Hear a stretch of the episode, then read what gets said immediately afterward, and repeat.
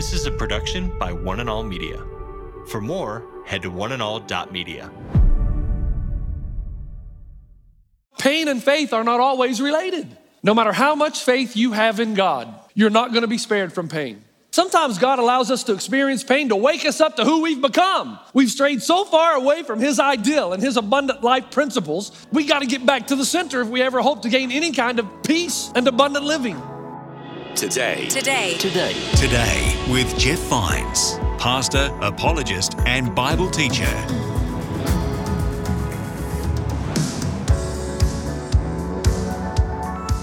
You're listening to Today with Jeff Vines. My name's Aaron, and this week we start a new series called Help. Today's message encourages us to just keep moving when obstacles in your life seem insurmountable. Pastor Jeff is preaching from Job chapter 38, so let's keep things moving on and get straight into the message. Here's Pastor Jeff.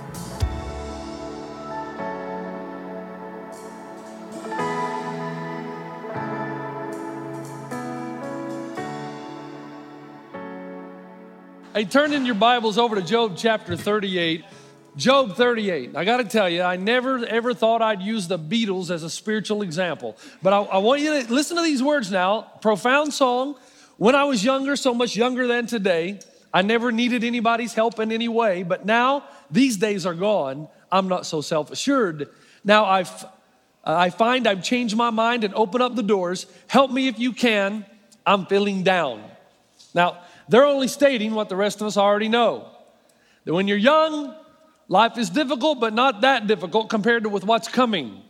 And the older you get, the more intense the pain comes, the frustration, the disappointments, right? Now, you tell me that you, at some point in your life, have not wanted to gain an audience with God and just give Him a piece of your mind. Come on now, it's not sacrilege. C.S. Lewis said we ought to bring before God what is in us, not what ought to be in us. So, in reality, there have been times I've wanted to take God behind the woodshed. That's right, your pastor. I'll say, hey, let me ask you a few things. This is your world. This is the best you can do. All this disappointment, frustration, and pain. And I'll tell you, if you're honest with yourself, if you're going to be honest about your faith, you got to admit that there are times you want to do that. I love the line in Patch Adams, one of my favorite movies, where Patch goes out to the cliff. He's thinking about jumping off because, you know, in his mind, he's lost everything he cares about. He's tried to do the good thing, and every time he tries to do the good, he's just met with evil.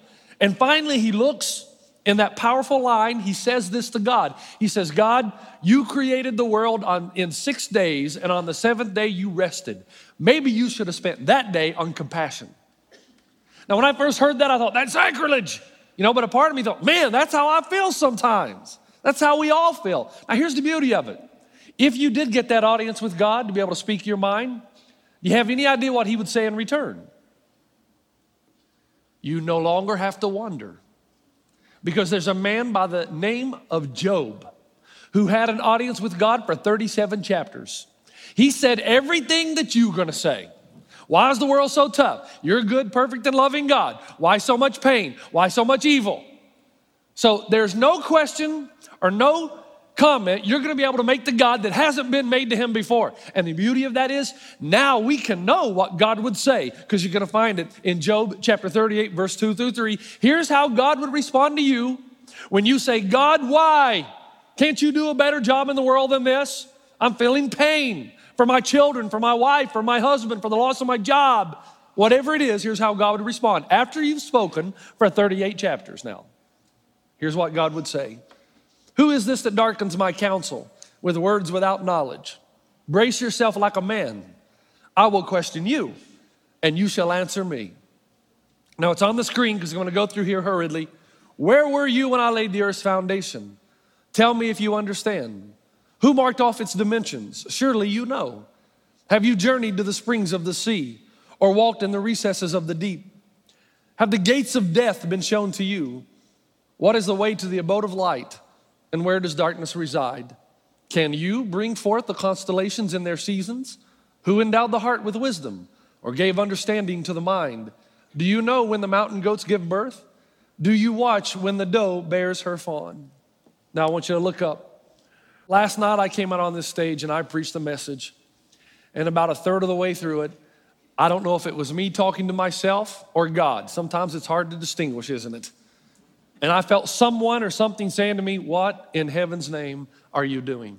Because every time I approach this issue of pain and frustration, disappointment, I go back and settle into the part which I am most comfortable, the apologist. After living 10 years in New Zealand, I always approach the issue of pain from a philosophical point of view. But the problem is, many of you are here because you believe in God. You're not questioning the existence of God. You're wanting to know why on earth He works the way He does. You know, it's one thing to talk about pain and suffering in theory. And I came and I, last night, and I got out here and I thought, okay, let me take you through this. I came out and I, I wanted to, to comfort, but then I started thinking about last Tuesday when we we're in a meeting and there's a, a father who was playing with his daughter on his shoulders and she, she fell. She hit her head on the ground first. So now they're at the emergency room. They're wondering if their daughter's gonna survive. Then there's bleeding on the brain, they're doing all kinds of x rays. And in the context of that, my whole sermon, I just wanna throw it in the trash can. Because it's one thing to talk about pain in theory, it's another thing to talk about it when you're right smack dab in the middle of it. And I came out and I wanted to encourage, so I started out by saying, you know, pain and faith are not always related. No matter how much faith you have in God, no matter how much you love Him and trust you have in His goodness, you're not gonna be spared from pain. You're not gonna be spared from frustration and disappointment. It's ludicrous to think, and a lot of us believe it because we've been watching too many preachers on TV. You think that if you have enough faith and you say the right words, that you'll be spared from anything that's gonna be painful. I promise you, there's nothing in Scripture that even suggests that. As a matter of fact, the first verse in this book of Job says this There was a man in the land of Uz whose name was Job, and that man was blameless, upright, fearing God, and turning away from evil. And yet he suffered the most other than Jesus. Evil and pain appear in places it shouldn't be. Good people experience it. So I thought that would encourage them, but nobody seemed to smile. And then I went to the next thing. Pain's not always bad. And I got really philosophical. I thought, you know, pain sometimes can be good. Oh, that's going to help. And I used the example of this past week, my wife asked me if I wanted to go to a vegetarian restaurant. Of course, my response was the same as always I'd rather have a root canal. And it's true. But then I got all philosophizing and I talked about how a root canal is really good though, because it spares greater infection and pain. Oh, so that's gonna help you if you're right in the middle of something harsh, isn't it? Well, this could be good for me. Sounds good in theory, not very good when you're right in the middle of it. Oh, and then I really got into the apologetics thing. I said, you know, pain really proves the existence of God. Yeah, and everybody just kind of looked up, what? And that's when I started thinking, what on earth are you doing? Now, I had a good point to make. After all, we categorize pain as evil. C.S. Lewis said, We do not merely posit the reality of pain, we position the question in a decidedly moral category. He's saying that we assume that pain is evil, but wait a minute. If we're all here by accident, then pain is a good thing. How? Because it's Darwinism 101 survival of the fittest. You're not fit, so you don't survive. If you experience pain and you die, it's the progression of the human race. It's good when you die out because you're weak and you're holding the rest of us back. So it's a good point to make, but it really doesn't help you when you're in the middle of pain. I moved on to the fourth aspect. Pain is often the result of our own doing. Oh, that's really gonna help you, right? I'm in this position because I've been a bad boy or girl. Now, there is some truth to this again. I embezzle at work, I lose my job, I can't get another job, and we say, God, how could you do this to me? I cheat on my wife, she won't forgive me in return. God, how could you do this to my marriage? We ignore our children, they get older, they ignore us. God, how could you? There is a sense in which we gain a sense of entitlement. We go out and pursue the things of the world. We get so far in debt because we think we got to live above our means. We find ourselves in financial disarray. And next thing you know, we're throwing our hands in frustration to God and saying, How could you put us in this situation? And God said, I said, tear up the credit cards a long time ago. Why is the state of California in the position it's in? Uh, can you say mismanagement and overspending and greed? You know, there's an old Texas saying that says if one person calls you a horse's rear, ignore them. If two people call you a horse's rear, look in the mirror. If three people call you a horse's rear, buy a saddle. What's the point? Point is this sometimes God allows us to experience pain to wake us up to who we've become. We've strayed so far away from His ideal and His abundant life principles that we got to get back to the center if we ever hope to gain any kind of peace and abundant living. But again, that really didn't make anybody feel that good when you're in the middle of pain to think, well, maybe I put myself here. And then I mentioned the fifth thing pain is often the result of somebody else's doing. I think of the children who are abused sexually, physically, mentally. What chance do they have in a difficult, harsh world? Sometimes people do things to us that just, just shade the way we look at life. Everything becomes cloudy and hazy, and we can't see the real part of reality, what God wants us to see in the world. We, we start off such behind the eight ball that we'll never be able to see the light of day. Is that our fault though? Somebody did it to us? And so I get through this whole journey, and everybody just kind of looking at me. So I go home last night and I think, what is wrong here? Because right now people are hurting. They're hurting so, so seriously, it's not time for philosophy. It's not time for apologetics. It's time for help. And when I read the story of Job again, it dawned on me. The beauty of it is, God does not care why you got in this situation. He, he's not concerned with you did this to yourself. That God is not like us. When you come to Him, He doesn't spend an hour giving you a speech about, well, this happened because you did this and you should have done that. You got yourself into this mess. You get yourself out. That's not the God of the Bible. That's the way we treat each other. But you know what God does? God says, if you run to me in the midst of whatever it is you're facing, some beautiful things are going to happen. Here's where the journey starts. I want you to notice again how God responds to Job's questions. Where were you when I laid the earth's foundation? Have you journeyed to the springs of the sea or walked in the recesses of the deep? What is the way to the abode of light? And where does darkness reside? Do you know when the mountain goats give birth? Do you watch when the doe bears her fawn? Now, focus just right here.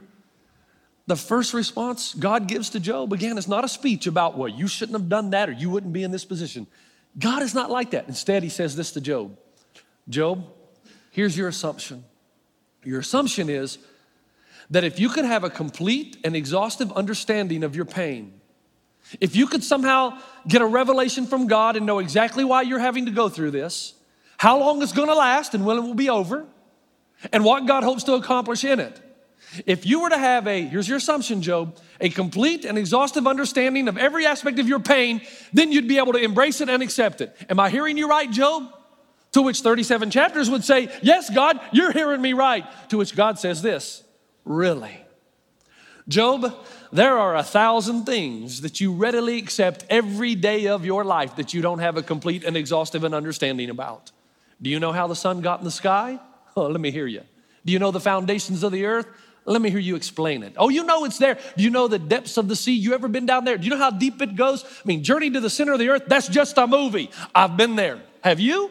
Do you understand how a doe gives birth to the fawn in the wilderness? You don't even understand that. You know a baby comes out, but you don't know how it happens. You don't know the intricate details, and yet you just readily accept it every day that you'll wake up, the sun will be there, the moon will come out, the stars will shine, but you don't have an exhaustive understanding, Job, and you accept it every day of your life. Job, your pain is no different. There's a point at which you've got to understand something, Job. You want the truth, you can't handle the truth. It'd take me too long to explain every intricate detail of your pain. There's a point at which you've got to understand I am God, let me be God.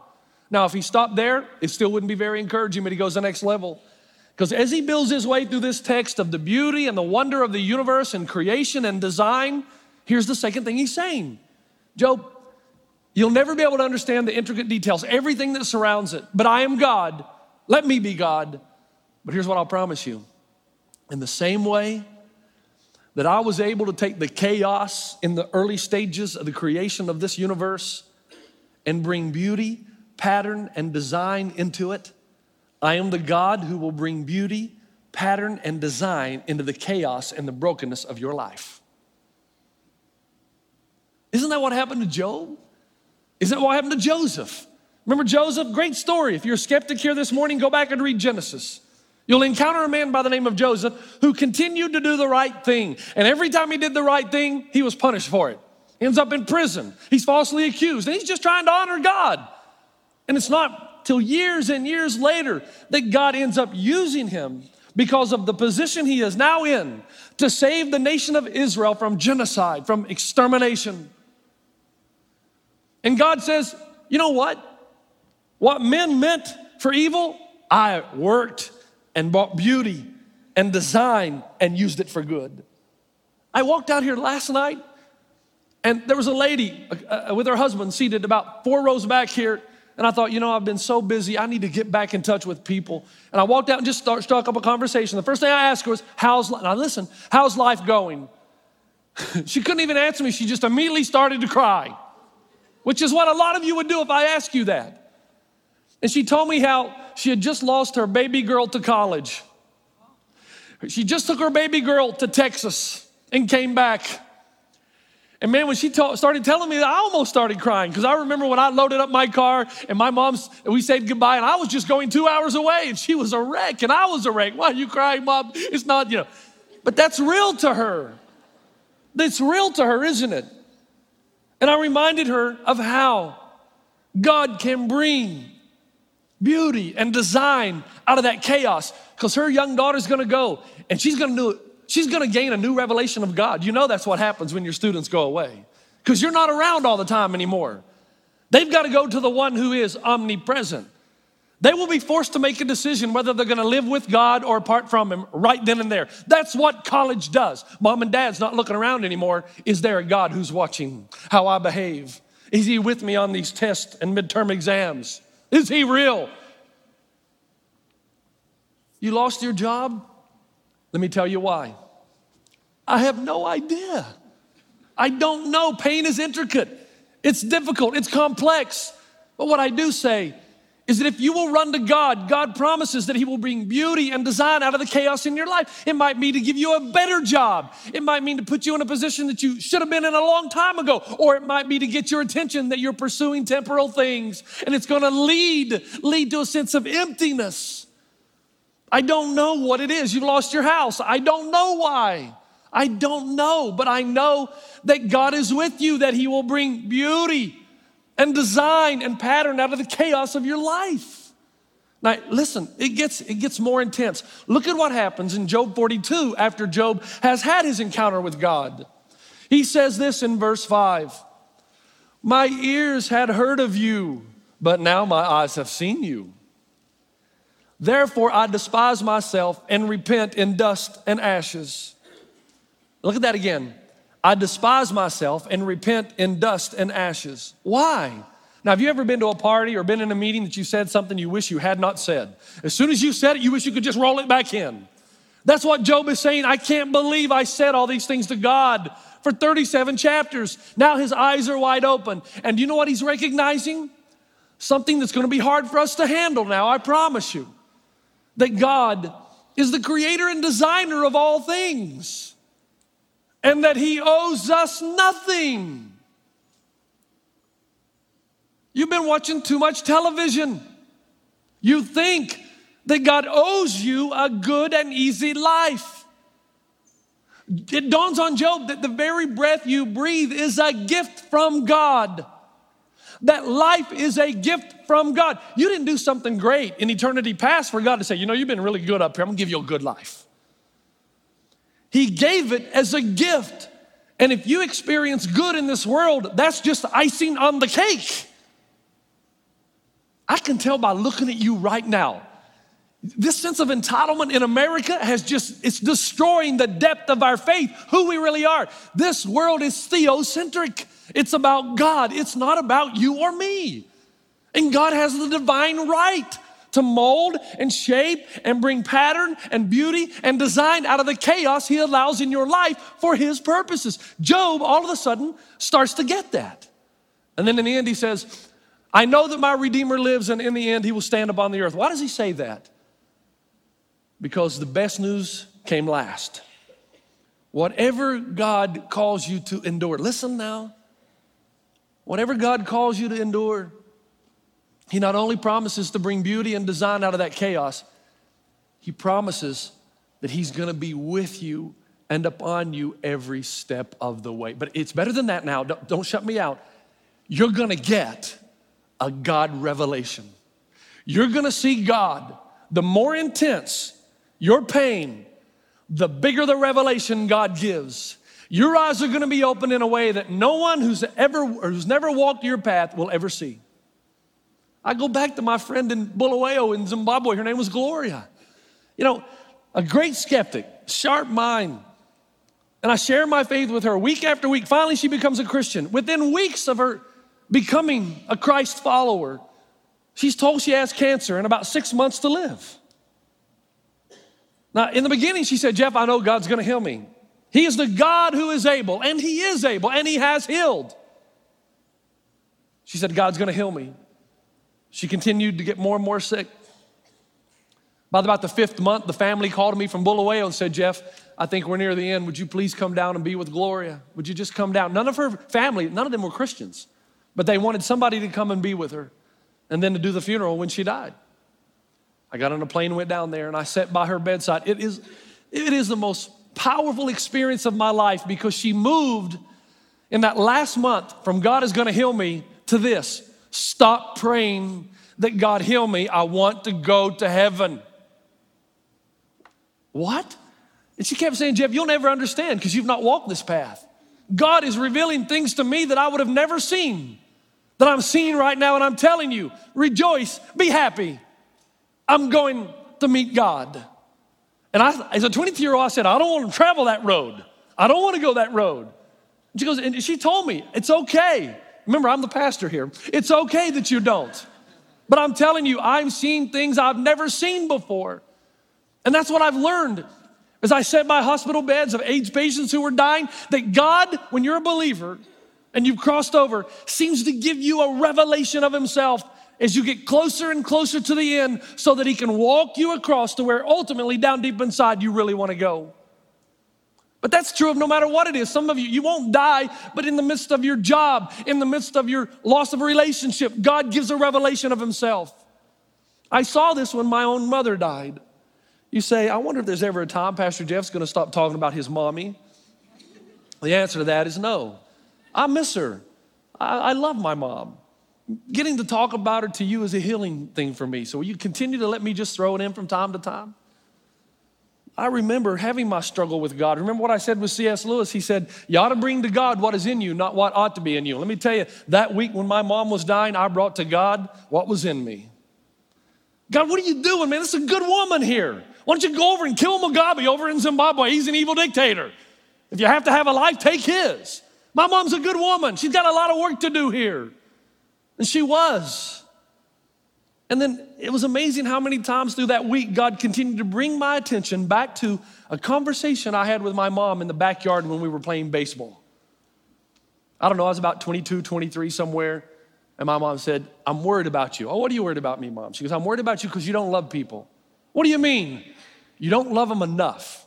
All you want to do is get sermons, but you don't love people. Until you learn to love people and love them deeply, you'll never speak anything into their lives. You know what I realized? When my mom died, I never thought it was possible to hurt that much and still be alive. I, I changed. I realized that in every seat right now, there's pain. And I, I do love you. I wish I could be involved in every single one of your lives. That's why we have multiple pastors here. But I want to tell you, God kept showing me out of this chaos that you don't understand, I am bringing beauty and design, and Jeff, I'm bringing it into your life. That God always comes near. You've been listening to Today with Jeff Vines. Thanks for joining us. Next time, we'll bring you the rest of this message from Pastor Jeff. Moses, tell him to move on. Uh, excuse me. Uh, mountain on the left, uh, mountain on the right, Pharaoh's army in, in the back, and Red Sea, big body of water, huge, right in front of us. And God says, Move on. Move on. And only as they began to move did God open up the sea. You can listen to more messages like this. Just search for Today with Jeff Vines wherever you listen to podcasts.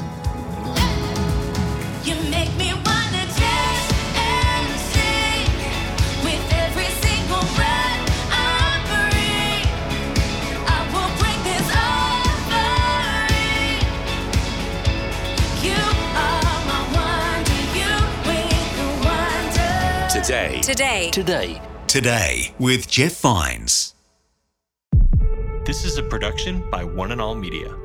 For more, head to oneandall.media.